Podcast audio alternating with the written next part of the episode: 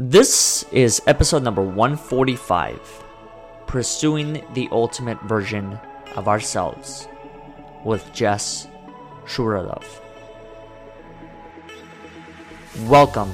My name is Oleg Lohid, and this is the Overcoming Odds podcast, where you get a glimpse into the stories of individuals who have overcome adversity, suffering, and struggle in achieving their personal success. This podcast was built by you and for you to help you overcome adversity, suffering, and struggle in achieving your fullest potential. Before we get into today's episode, I would like to make a brief announcement and invite all of our listeners to our upcoming Courageous Conversation. This is a conversation that takes place every single week, every single Saturday at 9 a.m. Central Time through Zoom where we talk about a topic that matters most in our lives. For more information about any of these upcoming calls, go ahead and leave us a message through our website to which we'll respond with all the details. Also, if you like what you heard from any of the previous episodes, go ahead and leave us a review on iTunes, Facebook, or Google so more people can hear these inspiring stories. Now, let's get back to the show. Jess, welcome to the show. I am so excited to be here. Thank you so much for having me. No, thank you. Thank you for giving me the opportunity to have a pre podcast before the recording with all the different topics and the, the themes that we were getting into. And so I just figured it's probably to the best of our advantage to hit the record button and just to pick up the conversation from there because I think there's so much wisdom and insights that was being shared in regard to this pursuit that I think many of us go on in our lives. And that's this ultimate version of who we are, the amount of money, or really just what life should be. And, and how we, how a lot of our actions and beliefs drive that system and that goal moving forward. But before we get into that topic, I want to give you a chance and ask and and ask you a question that will hopefully frame who you are and a little bit of your background for a lot of our listeners. And that is, who are you? I love this question. So I think who I am is a work in progress. And what I mean by that is if you had asked me that question three, four, even five years ago, I would have said, I'm a mom. And that would have been my identity. And five years ago, I would have said, all I want to be is a mom. And my husband and I went on this journey of battling infertility, and we eventually um, were able to extend expand our family. And I have two amazing little humans now. And I think in that process, I lost who I was not I think, I know I lost who I was. And it wasn't until about a year and a half ago where at, I'll never forget this, 6.03 in the morning, mm-hmm. I was brushing my teeth with my electric toothbrush and my husband just looks at me and he says, are you happy? And I just blurted out the truth, which was no. And it was the first time in a very long time that I admitted to myself out loud and to him my my truth and it's it scared us. And so that spurred me to be on this journey over the last year and a half to reclaim myself reclaim my identity and truly get to the essence of who am i. And for me that's been a, an evolution and it will continue to be an evolution. Um, but i'm so excited to see where that takes me because for so long I didn't have an identity. My identity was my my kid's mom. Mm-hmm. And now I can stand here a year and a half later on this journey and say, I am me. I am Jess, Jessi, whatever nickname you want to use. And I am strong. I know what I want and I know where I know that I will never lose that part of me again. Mm. I think you bring up a really good point as far as that evolution piece and how your own definition has evolved of who you are. And I think it's an important thing to keep in mind because if you kind of think about it, how we even got here as far as humans and the evolution that we had to go through. And then what I've been curious about was kind of the the pursuit that sometimes we go or that we take as far as those ultimatums, right? And that is in answering the question of who are you in thinking that I have to have this concrete form to you. And I don't know what the reasoning is. Is the reason for me providing the answer to who are you in a concrete form so that you can understand? Can you not under, can the person not understand a more kind of a work in progress answer to such thing? And that's where I think I am fascinated by when it comes to a lot of these topics happiness or finding the right job. It's like, well, what is that right job to begin with? Why does that job have to fulfill all of your needs? Why can't it just be a just another stop along along the journey or relationship? I, I remember many times when I would look at relationships and thinking that, man, I hope this is the right one. The right one for what? I think that it's so to answer your your first question of sort of why do we do it i think mm-hmm. it's a my personal point of view on this is it's it's the way we've been conditioned to connect to people right i have been in at a big tech company for the last 13 years and you know i hung my hat on my title i was a googler and, you know for for people who don't know what that is, it's someone who works at Google. And right there was there was this sense of pride in saying that. There was a sense of pride for my parents to be able to say their daughter has been at Google for 13 years. And so I think that we've been conditioned to believe in the labels that we put on each other, whether consciously or not. Mm. And we've been conditioned to believe that the job title, the amount of money in your bank account, the, you know, the number of trips that you've been, whatever that looks like for you and, and your culture or, you know, who you've surrounded yourself by, um, is, is for the longest time what kept me going, right? I, my husband and I talk all the time about sort of keeping up with the Joneses. Like that's a mm-hmm. real thing. And I believe it's, it's, it's our culture. And it took me a long time to realize that not everyone cares about that. And it took me a long time to surround myself with more like minded people to recognize I've never really felt comfortable in that world of labels, in that world of feeling like I constantly had to achieve the next thing. There was always this voice inside of me that was always saying, sort of, not this, but I shoved it down for so long because I didn't feel strong enough. I didn't have confidence in myself to mm. break free of of those cultural confines. Mm. And I think that's the one of the hardest things in my experience to be able to break away from, especially those that involve who are closest to you family, friends. I was actually just talking to Laura, a mutual connection of ours, the other day, and we were talking about this concept of labels. And the label that we were discussing in particular was best friend. Just think about that and how we, we are conditioned to think that there's there can only be one. When really it's like, who's to say that? Who's to say that you can only have one of those?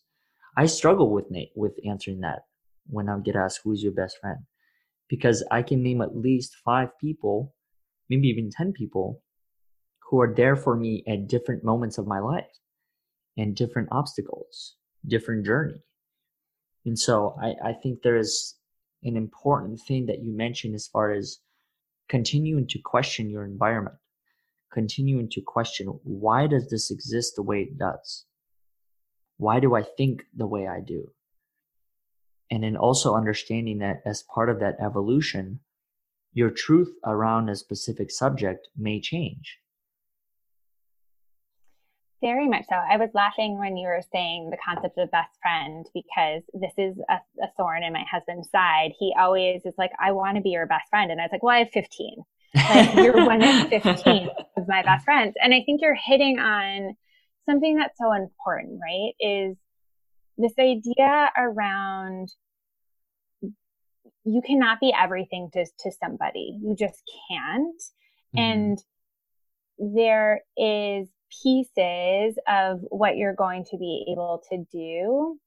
And, and you're, so for example, I actually just went through this exercise this week where I asked a, a, about seven different people in my life, close friends, but all from different aspects of my group of friends. So like friends that I've been, um, I've known since we were eight, friends that I had in college, um, some work friends, some mom friends. And I asked them all the question, what do you turn to me for? Mm. And I was curious to see if how I showed up and if I showed up differently in amongst those different groups of friends. And what was interesting is that while they all said things in different ways, they didn't use the same words, they all unequivocally said they turned to me for a judgment free sounding board for advice and for an empathetic ear. And it was really, it was sort of my aha moment where I, I can be, I can put on a lot of different hats, but that's exhausting. Mm-hmm. And so why can't I just be that empathetic ear, that judgment free zone and just be comfortable with that and be okay with that and know that they can come to me and they will come to me versus trying to be everything for them. Mm-hmm. Um, and so I think it goes back to this notion of being able to understand who you are and your strengths and what lights you up. Once you recognize that in yourself, and I'm, I'm it, I'm talking about it as if it's like very easy to do. I'll be the overnight. first. It's, yeah, it's not easy, right? Like it took me a very long time to to be able to be even comfortable having this a conversation like this, and but the reality is is like now that I am comfortable in my own skin and recognizing that that is that is something that is intrinsically part of me. It always has been and I'm okay with that. And heck, I, I like that part of me. Like, how do I do more of that? How am I more of that to more people versus trying to put on all these hats where I can do it. I can, you know, do number crunching in an Excel spreadsheet till the cows come home. Do I like it? Does it light me up? Absolutely not. Hmm. Um, and so for me, it's thinking about, I've always operated my life this way. And it's this very, um, opposite of how culture tells us to live our lives. Mm-hmm. I've never had in my mind this big idea of like a dream job or a dream title. I've always sort of known that I've wanted to eventually like run my own business. What that looks like, I still have no idea. Mm-hmm. But I've always operated under this idea of, well, I'll try this thing and these are the aspects that I don't like about it. And mm-hmm. so but this I did like. So how do I do more of this? And then, oh, I tried this thing, but it didn't, I didn't like X, Y, and Z. And so I won't do that. And so it just sort of, my path in life has actually been a lot of jumping around and not very linear, which is very opposite than I think a lot of people operate. Mm-hmm. Do you find yourself, do you ask yourself a different set of questions or what do you do differently before let's say you go into accepting a new job like do, do you, it sounds like you you operate a lot from the growth mindset and that is before you go into experience well i'll speak for myself and not for you in this case but before i go into certain experiences i try and position it from the point of view of what can i learn from this? What is this here to teach me? Do you do you ask similar questions? Like how do you how do you frame that experience that you're about to embark on Yes. So I definitely ask myself questions. And for me, it always comes down to am I going to be challenged? I'm someone who has always operated on wanting to challenge myself, both physically and mentally.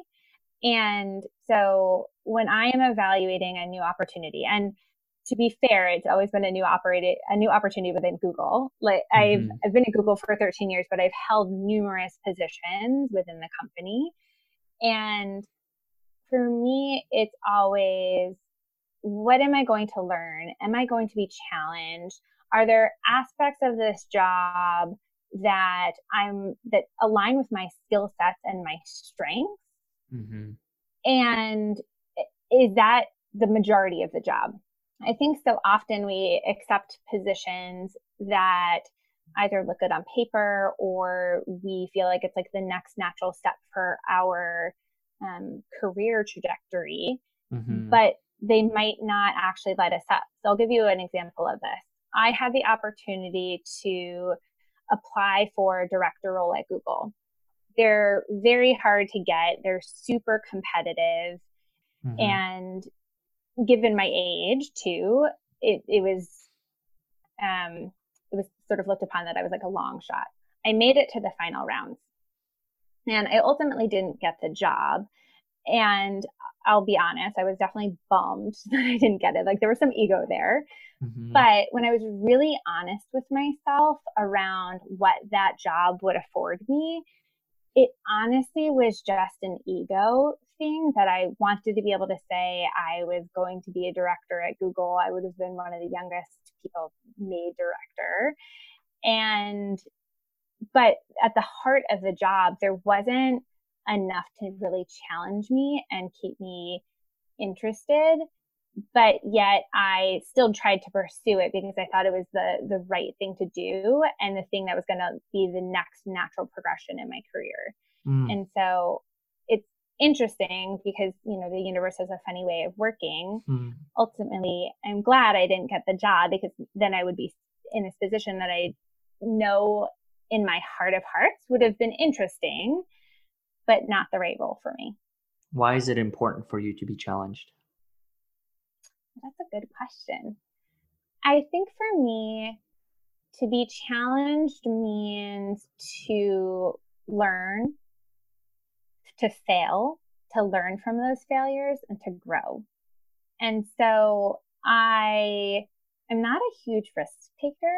I, I, um, and I think that again also is probably some social conditioning where um, again, I, I, I mentioned that I, I've always known I wanted to own a small business mm-hmm. and I don't necessarily know what that looks like. And so, you know, when I have conversations with people, they're like, well, but like, what's your business plan? And I'm like, I don't have a business plan. Like, I, I know, I know if I ever left Google, I could do something and I would be able to, to make it work. I just, I know that about myself.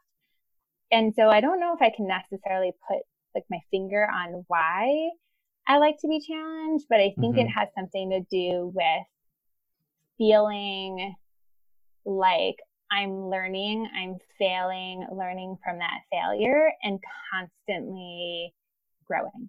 Mm-hmm. I remember a couple, it's been a couple months by now. I came across a Will Smith video and it's a one minute clip during which he was talking about uh, fail early, fail fast, fail forward. Yep. It's been really interesting because this week what I've done is kind of done a deeper dive into failure. Like, what does failure actually mean to you? And help myself reframe failure into different ways of thinking, different ways of seeing. And I, I think I've been very curious to explore a lot of these topics because I think when it comes to failure, you oftentimes only hear the negative side of it. And I've been curious to know, well, if there's a negative side, then there has to be a positive side as well. And what is that side? And it's like what you said, the learning, the growth that happens, the perspectives that you get developed along that journey. So it's fascinating to have this conversation and also understand that just through a simple dialogue, your own beliefs and thoughts around the particular subject can shift completely. Yeah. And I think so many of us are afraid of failure because of just the nature of it, right? Like you could get hurt. Like our brains are wired to protect us. Mm-hmm. And so this idea of putting yourself in harm's way or putting yourself in a situation where you might fall on your face, right? Your your brain is naturally going to tell you not to do that. And so you consciously have to fight against it. But for me, the opposite of failure is opportunity. Mm. And I'm grateful to have worked for a company for the last 13 years where that was our motto for a very long time, right? Fail, fail fast and iterate. And mm-hmm. so I think that even prior to Google, when I went to school, I went to Northeastern University in Boston and we had a co-op program. And again, so many of my friends and, and classmates had this idea of what their path of co-op was going to be. And that just, it, it just isn't how my brain is wired. I sort of was like, oh, this one looks interesting. Oh, I didn't like X, Y, and Z of this one. And then I'll, I'll do, so my co-ops were like in admissions at Northeastern at a, um, an agency for healthcare and biotech where I was a copywriter. Mm-hmm. And so like on the outside, those have nothing to do with one another. And I probably looked like someone who, you know, was just sort of floundering. But in those, each of those experiences, I learned what I didn't want. So at the agency, crazy turnover, crazy amount of burnout. I knew I never wanted to work for an agency, but I loved working with clients and Google came knocking and it was all working with clients. And I was like, yes, that is what I want. And so, and that's just how I've sort of always operated. And so there have been times, right, where I've taken a job or taken a risk and I failed. And yes, my immediate reaction, you know, the inner dialogue is, oh, like you failed again how how could you do that you knew the risk you knew you you should have prevented this but it takes you know the stronger voice in me and this has come with a lot of practice to recognize no like what can i learn from this what did you learn from this what would you do mm-hmm. differently mm-hmm. and being able to coach myself and now as a people manager coach my team i think has made all of the difference in being able to create an environment for both myself and my team where we enable our each other to take risks. Mm-hmm. And I think much of that comes from letting go of the control and just embracing the fact that life there's so much unknown within it and the control that I think we oftentimes try to gain over a particular experience or an event oftentimes doesn't actually produce the results that we envision. In fact, I would say 99% of the time, whatever we envision, it always comes in a different way or a different shape.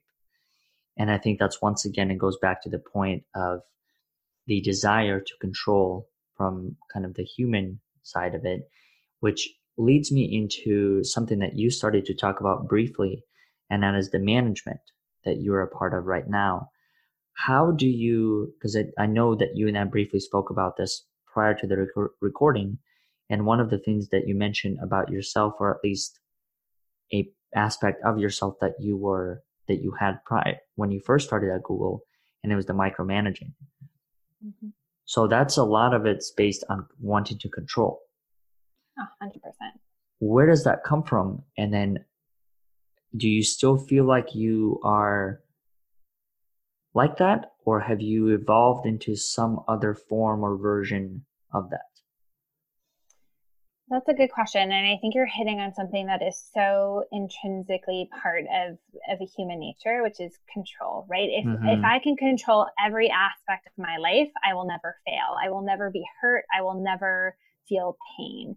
And in our society, we don't like feeling pain. I can speak from someone who spent six years on an infertility journey who finally got pregnant and, you know, unfortunately lost my daughter's twin brother in my second trimester. I speak from experience that I'm very good at shoving emotions down, not dealing with them, and mm-hmm. like locking things up and throwing away the key. Hmm. And I can say on the other side of that is when you finally deal with those emotions, there is a relief that I didn't even know existed. but it's hard work. So I give that context because I think so many of us are it is just within our nature to to suppress because that is what we've been taught growing up. Mm. And so for me, when I became a manager four and a half years ago, my reaction was, or my natural inclination was to micromanage, right? Like I had gotten to this point because I was a successful person who was able to move up the ladder at Google. And of course, my way is the best way. And so everyone on my team should do it my way. And what I had to learn was that is the worst thing that you mm. can do as a manager. And I had to, I had to listen to hard feedback to hear. I had to be go inside myself and think about the worst managers I had ever had at Google. And they were the ones who felt like they needed to control the situation.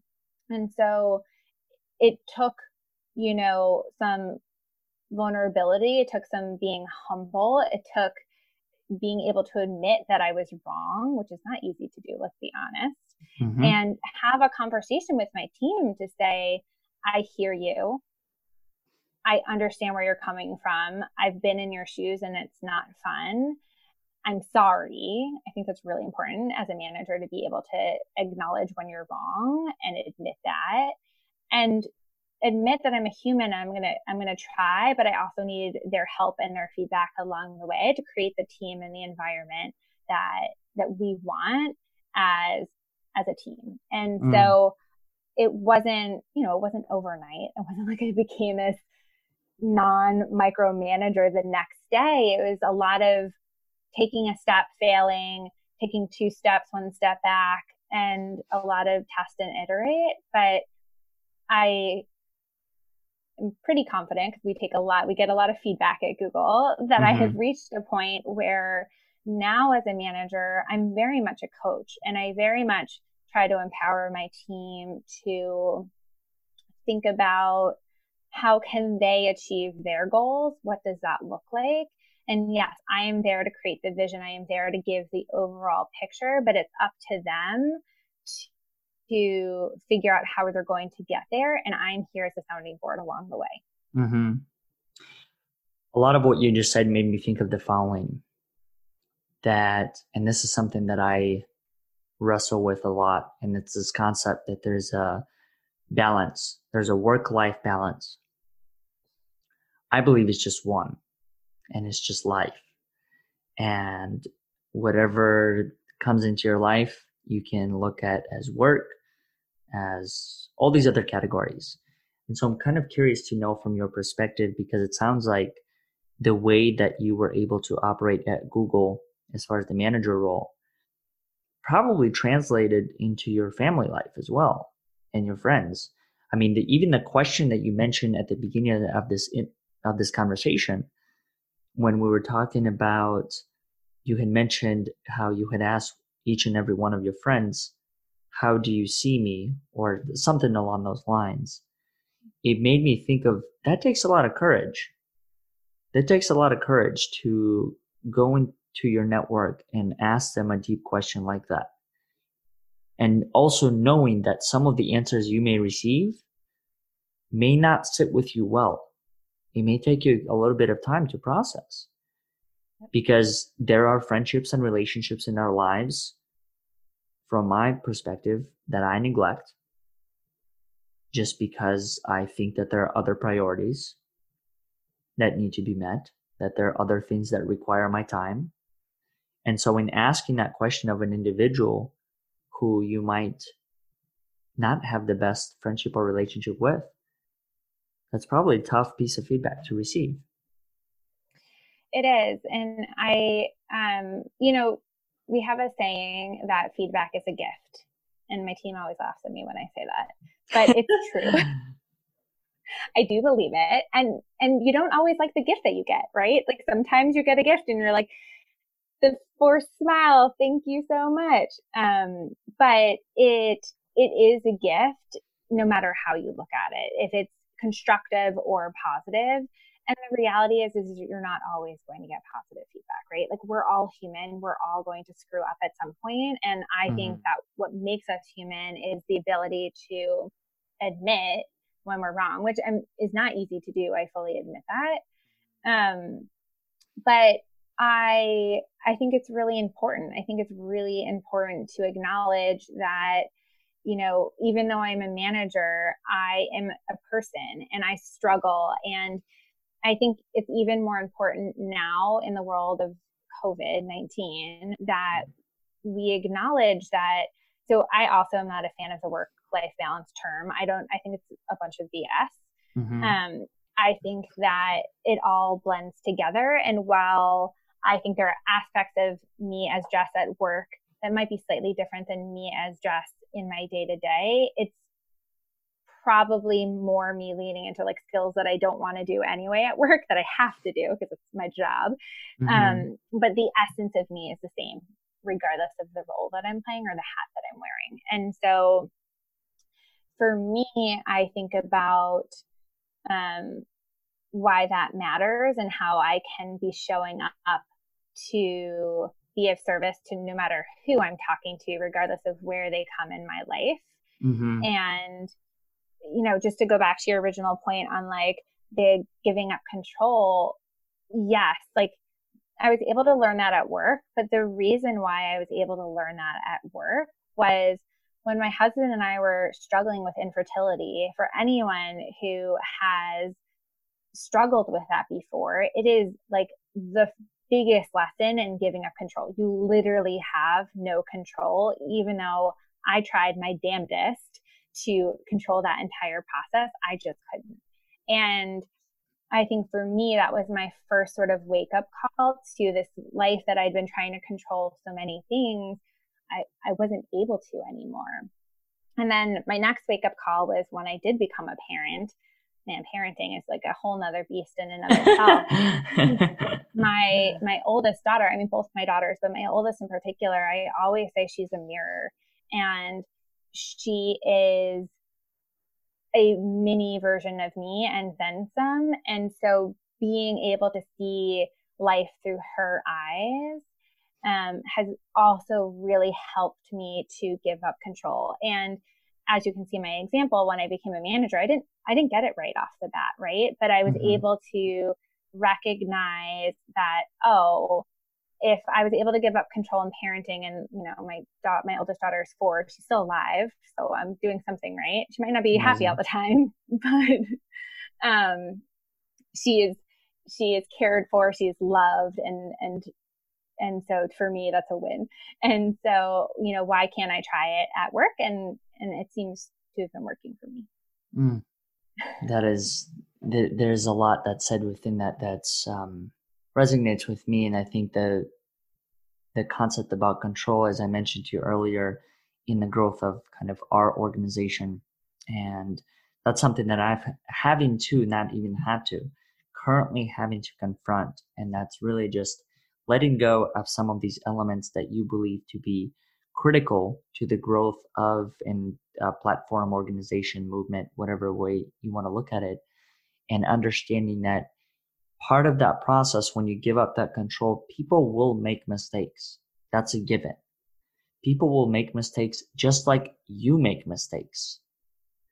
And that's i think the the, the probably ever going challenge that will that i'll experience is just that concept that people will make mistakes and but you you need other people though that's the thing it's literally been proven through many case studies that you need other people in order for you to get to wherever it is that you envision on going. And so part of that, you have to involve others and you have to almost like quote unquote allow room for error. A hundred percent. And the reality is, is as you add more people to your team, there's both the benefit rate of, of help, but I also view it as you're getting different perspectives, right? And so yeah. there's so much research that talks about having a diverse and equitable, you know, team and being able to have, you know, different perspectives. Like that makes everybody better.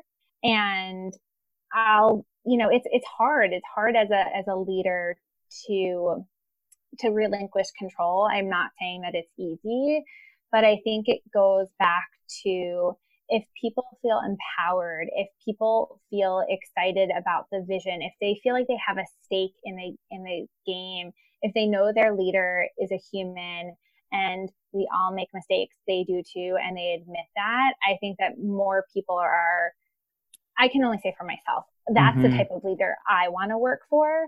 And I'm grateful that I work for right now. Um, and so that is what I try to emulate in my, my own leadership style. Mm-hmm. How do you come to terms with, with the following? Not everyone is going to be as passionate as you are. I think that's a great question. And for me, it comes down to motivation. Everyone has their own motivation. And so one of the first questions I ask anybody on my team when they join my team is what motivates you? And sometimes, you know, I, I, the team that I'm on on Google, we're a sales organization. So sometimes it's money. Sometimes it's learning new things, being challenged. And to me, it's unpacking what those motivations are. And then understanding that we're all going to have aspects of our job that we don't love. Mm. That's just, that's just life, unfortunately. Mm-hmm. And and and if someone on this podcast in the audience has a job that they love every aspect of it, please let me know because I would love to, to pick your brain. but I have yet to experience that. And so I think that for me as a leader, I've always found it important to ask what motivates people because I find that if you can give people projects or if you can give them parts of the project that continue to motivate them, it balances out the aspects of the role or the job that they might not feel as passionate about. Um, and it creates a, a better work environment. So for me, understanding what motivates my team, where they want to go in their career, and then helping them get to that path. My goal as a leader isn't to keep people on my team for 5, 10, 15 years. My goal as a leader is to understand what motivates them, what drives them, what gets them up in the morning, and help them then find that next role, be it Google, be at another company, so that they are continuously learning and growing and fulfilling their needs and desires. That's a really interesting take. And the reason why I say that is because it puts two things in perspective the time or the length that you stay with any organization but then also like how does that play a part of your larger dream? And what i've learned or i guess what i'm learning as we speak and the couple months to a year prior to this is the importance of creating spaces where you can better understand a person's dream and also understand that because they are working with you right now it, your dream doesn't have to be their dream it's just there's something about your dream that may resonate with them that they want to help you achieve your dream, maybe with the thought that they will also achieve theirs simultaneously. And exactly. I think that that's a really interesting point to take away from what you just said, because what I've learned is that I think so much of it is based on, hey, help me achieve my dream. And then from there, we can kind of wipe our hands and, and move on but it's it's not really about that. It's I, and i think the thing that you brought up about understanding people and their motivations is really really critical to building an effective team to begin with. It's worked for me and hopefully it, it can work for others because at the end of the day we're all humans right? We all want to be seen and we want to be heard and you want that in all aspects of your life. You want it at work you want it at home. You want it with your friends and family. And I think the hardest thing, and I think about my parents. So my dad worked at his, the company that he worked for for over 30 years.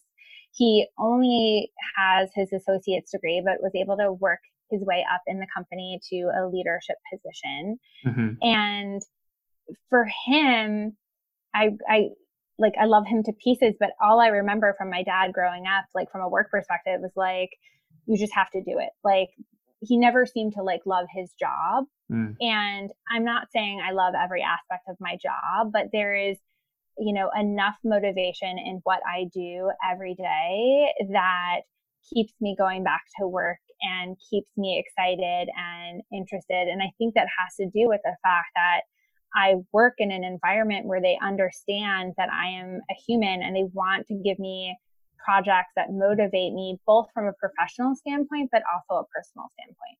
Mm-hmm. You know, I'm curious to know one thing, and this is something that has been kind of, um, I guess you could say, a broken record when it comes to this this phrase or this question, and it's like, you have to love your job, and I've always questioned that because it's like, is that the only way to get fulfillment? Is that the only way to understand that whatever you're doing has meaning or purpose? So my honest answer on that is no. I don't think your job has to fulfill you, nor do I think it should fulfill you. Um, I think you should. Each of us are going to have their own our own answer to what fulfills us, and I think for those of us that are lucky, that is work, it is life, like that. There are pieces of all of that that fulfill us, and and it's all one.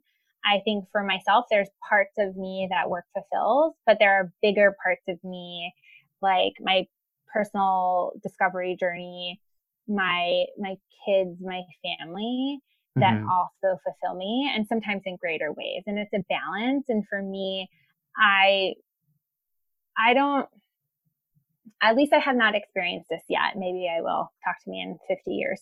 Um, but I, again, like I go back to, and again, this is how I probably live my life and it drives my husband's nuts, but I, I don't have a holy grail. I don't have this idea of what my dream job would look like. If you ask me what my dream job was, I don't think I could articulate it to you because I think there are aspects of so many different parts of my life that would actually fit into that both from a professional standpoint and a personal standpoint. And so for me, I think the better question to ask is, what is your dream? What does mm. that look mm. like? And listen to what they say. And there might be aspects of a person's job in it. There might be aspects of, you know, personal life. It might be a mix of all of those things. But I think that understanding that is a much more interesting question and answer than tying all of your you know label and your self-worth to to one title mm. and i go back to how i sort of started this question the question that you asked me of who i am for so i say that because for so long i hung my identity on you know this label of googler and then this label of mom and i I had lost myself. I didn't know who I was. I wasn't happy. And so while on the outside, I had it all, you know, by society standards, mm-hmm. on the inside, I had nothing. And so for me, it's less about the label and less about the title and more about do I feel aligned and do I feel aligned in all aspects of my life? And if not, what do I need to change? Mm-hmm. And I think the topic that you just brought up, as far as having it all and then having nothing, is interesting because for me, I think those two things coexist at every given moment of your life. I mean, if you think about how you even learn different things, as soon as you begin the process of wanting to learn about X, Y, and Z, and then you hit this point where you feel like you know everything about it, and then someone asks you a question that you don't know an answer to, it makes you feel like you know nothing about it because it just went even deeper and deeper. And so I think the battle in thinking that, oh, I just, it's kind of a black or white, but rather, I mean, the world and life is gray. There are no ultimatums to any of it when it comes to the job. And, and I, I love the question that you ask as far as what is my dream? Because it gives you a broader landscape to go from if your dream is that, then there are multiple ways that you can get to that dream, not necessarily through that job. Your family relationship may lead to elements of that dream. A hundred percent. And I think that the, the best question we can all ask ourselves, both from a long term dream perspective, but honestly, the question that I ask myself every morning is, what do I need today? And that, that answer that comes to me is different every day. Sometimes it's not. Um, hmm. It's been a lot of surrender recently in COVID life. Um, but, um, and I think what you're hitting on is so important, right? It's like, how do you come home to yourself and ask yourself, what do I need? What does that look like? And what are the steps I'm going to take today to be true to that? And sometimes that will be at work. Sometimes that will be with family. Sometimes that will be in, you know, a hobby or whatever, or passion, like whatever that looks like for you. And I think it's okay. Like give yourself the grace to know it's okay that it looks different every day and that your path might not be quote unquote linear by you know society standards but that's okay as long as you feel aligned and you feel that you are fulfilling your purpose. And i think again i can only speak for myself. For so long i followed sort of like society's guidelines of what success looked like by going to college, getting a good job, you know, quote unquote, good job right out of mm-hmm. school. Like when I started Google, we had just been named the best company to work for in the world, right? And I actually turned it down. And my dad was like, You don't turn Google down. I was like, No, no, I think I might. And he was like, No, no. so, you know, I like 13 years later, it was a good decision. But um, I followed this very very linear path by society standards, but that wasn't always fulfilling me. And now I'm at a point in my life where I can recognize that, but I also know to ask myself, what do I need? And ask, like, I, I also have learned to ask for that, which as a woman is very hard to do. I think as a human, it's very hard to do, but as women in particular, it's, it's harder to do. Um, and I think that's important. So for anyone listening, I think give yourself that grace. And um, if you are able to find alignment in whatever that looks like for you, then I think you're on the right path. Elaborate more on the last part, the asking for help. Why is that difficult? Again, I can only speak for myself, but I, I, I, I've very much struggled. It sort of goes back to what we were talking about in terms of control, right? If you if you are controlling everything, then you don't need to ask for help. You've got mm. it. And what I've learned as both a leader and as a human and as a mom, I can't I can't do it all. I just can't and I need help. And so we live in Chicago. We don't live near family. And so I've had to create a tribe of friends, of a nanny, of a babysitter, of people that I rely on. I sort of sometimes joke that I've paid for my tribe, but that's okay. Hmm. Um, mm. And, you know, you need a community and you need to be able to be comfortable enough with that community to ask for help for big things and small things. And I think for women in particular, that concept is very hard because society says that we shouldn't ask for help, that we should be super moms, that we should be doing it all. We should be giving everything to our children and not taking anything for ourselves. And if there's anything I learned in the last year and a half is this, you know, self discovery journey is I have to put my own oxygen mask on first, or else I'm not of service to anybody. Mm. Wow. That that's a really powerful statement because and I can definitely relate. I've struggled to ask for help until somewhat recently, and then I just started to understand more and more that you need other people. You need other people's perspectives. You need other people's way of thinking, and you need other people in other ways to help you. And I think the the challenge that becomes, and it really boils down to what you just said, as far as letting go of the control, and and thinking that oh I can solve it. Just give me enough time and I can find a solution. When in reality, that's not a productive way to do it because you're going to take so much more time in the possibility of finding a solution when you could just ask someone else who might be able to assist you. And what I want to underscore there is you're right. You could do it yourself, but is it your passion? Does it feel aligned to you? Mhm. Because if it doesn't, you're taking away an opportunity for somebody who is passionate about that, who does feel aligned, who's probably going to be able to do it faster, whatever, and, and enjoy it versus you sitting there and slogging through something that you're right, you probably could do, Mhm. but why do it if, if it doesn't feel aligned? Mm-hmm.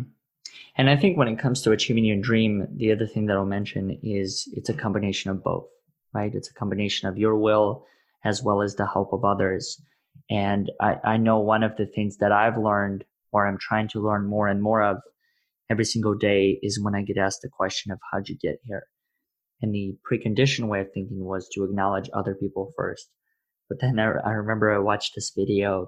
I'm pretty sure it was Snoop Dogg and he was asked the question of something along the lines of who are you grateful for and he said me Oh, and he love that. acknowledged himself for all of the challenges all the moments he continued to keep going and not give up face the pain face the challenge and i just thought that was a such an interesting perspective because for me the tendency was to list other people first and that's just how i was conditioned to think that you have to thank others first because they were the ones that opened the door for you. And it's not to say that people aren't. For without a doubt, people are opening doors for you. But at the same time, I think it's a combination of both. It's your will, your effort, and other people who are batting in your behalf and helping you get through the doors or even find the doors that you mean you didn't even know existed. So I just thought that was a very interesting perspective how he shared it. And he just said, I'm grateful for myself. I love that. That's a great example. Mm-hmm. Jess, what is the best way that people can connect with you, with your work? Anything that you have coming up that people can be a part of? Yes. So I thank you for asking. Mm-hmm. I recently launched a podcast called This Is My Truth. And my mission is to create community and connection through sharing personal stories. I truly believe that we all have moments in our life that we have felt alone or isolated or have thought, gosh, I'm the only one who's ever experienced that.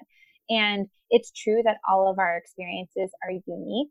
But what's not true is that we cannot learn and glean and make connections from other people's stories. So, um, the the best way to listen um, on the podcast is it's available on all major platforms: iTunes, Google Podcasts, um, Anchor, Spotify. You can also follow me on Instagram at at This Is My Truth Podcast, as well as my website, which is www.jessishuraleff.com. I love the name, by the way. This is my truth.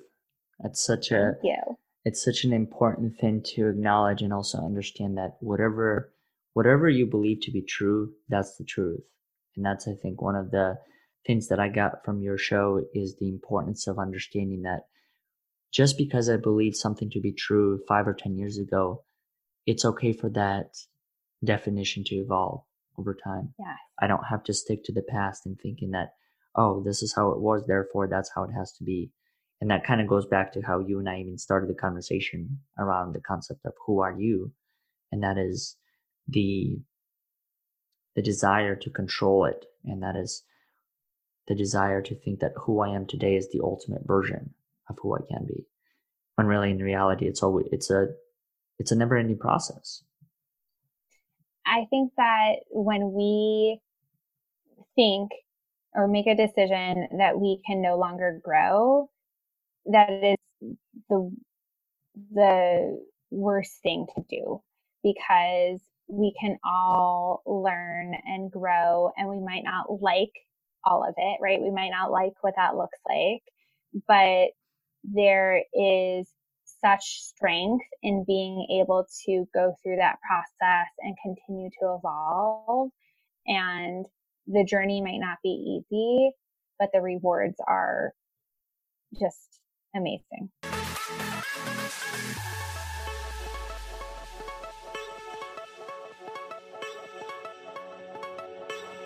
Thank you all for listening to today's episode. I hope you enjoyed it as much as we did.